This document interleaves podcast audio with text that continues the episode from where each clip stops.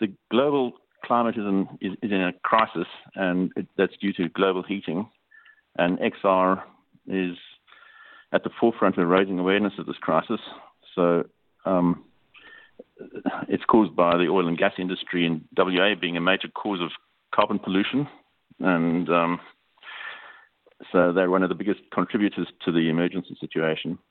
So I'm a, a um, member of a group of grandparents who are pretty desperate about our grandchildren's future, and we're do- willing to do anything to save their world from destruction. So, um, on Friday, we took part in the demonstration led by XR down St George's Terrace to highlight the issue, and um, we first staged a tea party um, at the top of St George's Terrace with table, a table and chairs in the street, um, which started peacefully, and we all enjoyed ourselves. Um, we had tea and cake and nibbles and live music, and everybody enjoyed themselves. But um, when the police blockaded the, blockaded the street, um, we moved our tea party down onto the road, and then all hell broke loose. Um, we were immediately brutally dragged from our chairs by the police, and our table of tea and food was overturned. Our crockery was broken, and um, it all ended with us being given move-on notices and being arrested. Some of us. So um, that, that's how it all transpired. Now, some rather, uh, I guess, um, you know, distressing footage of yourself and others being dragged away by the police. As you say there, it does, you know, look quite uh, brutal in terms of, you know, just watching watching the footage. Were you surprised by the the response of the police? Do you think that was a bit over the top or un- unnecessary, or were you expecting that level of, of force to be exhibited? Well, we, we have, have uh, participated in other um, XR events, and we've generally found the police to be quite understanding of our situation. So we were um, actually shocked by the response that we got on this occasion, because we at XR are committed to uh, civil disobedience um, to achieve our goals in a non-violent manner. And um, the police response on this occasion was totally uh, a total overreaction to the situation. And I don't know what's caused the change in attitude, whether the McGowan government has decided that they have to crack down on us um, more brutally, or uh, whether they deployed a different contingent of police to come along to, to do the uh, um, crowd control, or, or what it was. But we found it very upsetting.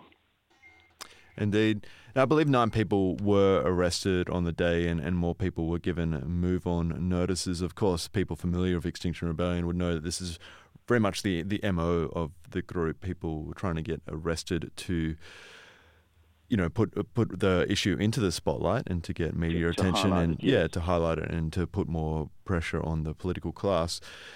I guess uh, playing uh, devil's advocate, though, there's probably many people out there that think, well, I want action on climate change. I'm concerned about the future for my children or my grandchildren or even my great grandchildren. However, you know, why disrupt the roads? Why why block traffic? Why make me late for work? Why, you know, make it difficult for me to go visit my relative or my friend? You know, why not be a bit more targeted in, in who you're disrupting? What do, what do you say to people like that when you? I imagine you come up against those arguments online and in person. What do, what do you say yes. to people who uh, have that argument? Yes, I, I had to. I used to have the same sort of attitude. Um, I mean, I'm a 65 year old grandfather. I've worked all my life and um, paid my taxes, and um, I can understand people's reaction to that as well. But um, I've been writing emails and, in the old days, faxes and um, letters to the newspaper and all that sort of thing all my life, and I've had no response. The the the, the um, uh, fossil fuel industry just carries on regardless. They laugh at all that type of response. So we feel that there's a, a, the only way to, to get any um, action from the governments is to take it to another level and to start doing things in a disruptive manner. Earlier today, we spoke to Anthony Collins, who also spoke at the Extinction Rebellion rally, and uh, Clean State and 350 and uh, coalition of organisations have put out this uh, captured state report that really pinpoints the amount of influence that the particularly gas companies here in WA have on our on our state government.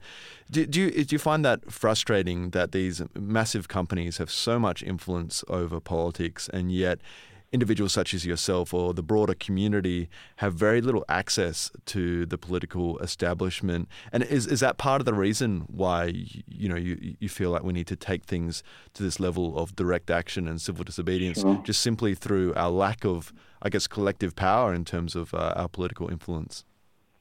It it is very frustrating when you when you read about how they are making donations, these um, oil and gas industry um, leaders making donations to the political parties and keeping their coffers full. And you realize to what extent that they have captured the government with their um, wealth um, and, and that, that the two are working hand in hand. It really is frustrating to us, and that just leads us to more uh, desperate action. And what does it even say, I guess, about our, our democracy? As you said there, you know, for, for your life, you, you paid your taxes, you worked, and, you, you know, this is perhaps something that you weren't uh, involved in in terms of being, in, you know, in political activism or th- this sort of level of political activism, at least. It, it, was there was there a moment where you felt like the normal democratic processes weren't working and you needed to take more action? Sure, absolutely. I, have never been uh, active in, in politics to this extent. I've I've always sort of towed the line like most people do, gone to the polls, voted, done what I have to do. But when I see how the um, climate is changing and it's just going to get so much worse for our, our grandchildren, I'm uh, just totally um, activated, motivated to do something and the only thing that I can do is is to protest in the in the most um, extreme way that I can do it without resorting to violence. Now, for any of our listeners out there, I'm, I'm, sure many people are concerned about climate change, and there's this sense of not knowing what to do. And I guess, you know, regardless of any potential criticism, at least Extinction Rebellion are trying new things. And, well, in part new, in part very much based in the history of civil disobedience and protest. Mm. But I imagine you'd encourage people to get involved in Extinction Rebellion, and for any grandparents out there, you'd encourage them to get involved in the grandparents group. What's the, what's the best way they can do that, and what, and what would you say to someone who's perhaps you know a, a, year behind yourself or so forth that you know is, is concerned but not entirely sure what to do and, and a bit hesitant about jumping in? Yes, it is about a year actually. You're quite right. Um, Just a good guess. Uh, what um, what I would suggest is uh, jump on onto the onto Facebook and look up uh, XRWA grandparents. That's our our uh, page, and um, you'll be able to make contact through that. Um, that's probably the easiest uh, way of getting in, onto into it. Um, XR has a series of meetings, um, which are, if you look up um, XRWA uh, no, no, Extinction Rebellion, Western Australia. That's another Facebook page for the for the whole group. If you're not, not a grandparent, although we, we as grandparents do welcome any people who feel the same as us as honorary grandparents, whether they have grandchildren or not. So, um, very welcome to, to join us and, and just uh, make contact, see how you feel about it. I mean, it's not everybody's cup of tea. Um, and uh, see how it goes. Especially when uh, cups of tea seem a little bit dramatic sometimes with your uh, with your actions, uh, referring to the, the Mad the Mad Hatter's tea. a bit of a signature on our part to, to have have tea parties. Uh, just just finally before I, I, let you go, Alan, I guess one element of Extinction Rebellion that I really like is it's not just about the protests and civil disobedience. It's also about building community and, and creating, uh, I guess, models of organizing and, and socializing that are perhaps different. And I think that's that's something sort of quite interesting, particularly in regard to the grandparents group. As you know, as we uh, get get older in life, often a lot of people end up quite isolated. Do you think that's a, a real positive aspect of this? Is the the community and the solidarity that's been built amongst uh, Extinction Rebellion, but specifically amongst the grandparents group? Yes, absolutely. Uh, we we found that um, after I retired, I was uh, we were feeling sort of more isolated, and uh, we, we we've um, made a lot of friends through the grandparents group, and um, have a lot more sort of social interaction now. So it's been good. So come have a cup of tea, get potentially arrested, and, uh, make a few friends in the process. Thanks so much for uh, speaking to us again today, Alan. Okay, thanks very much, Ray.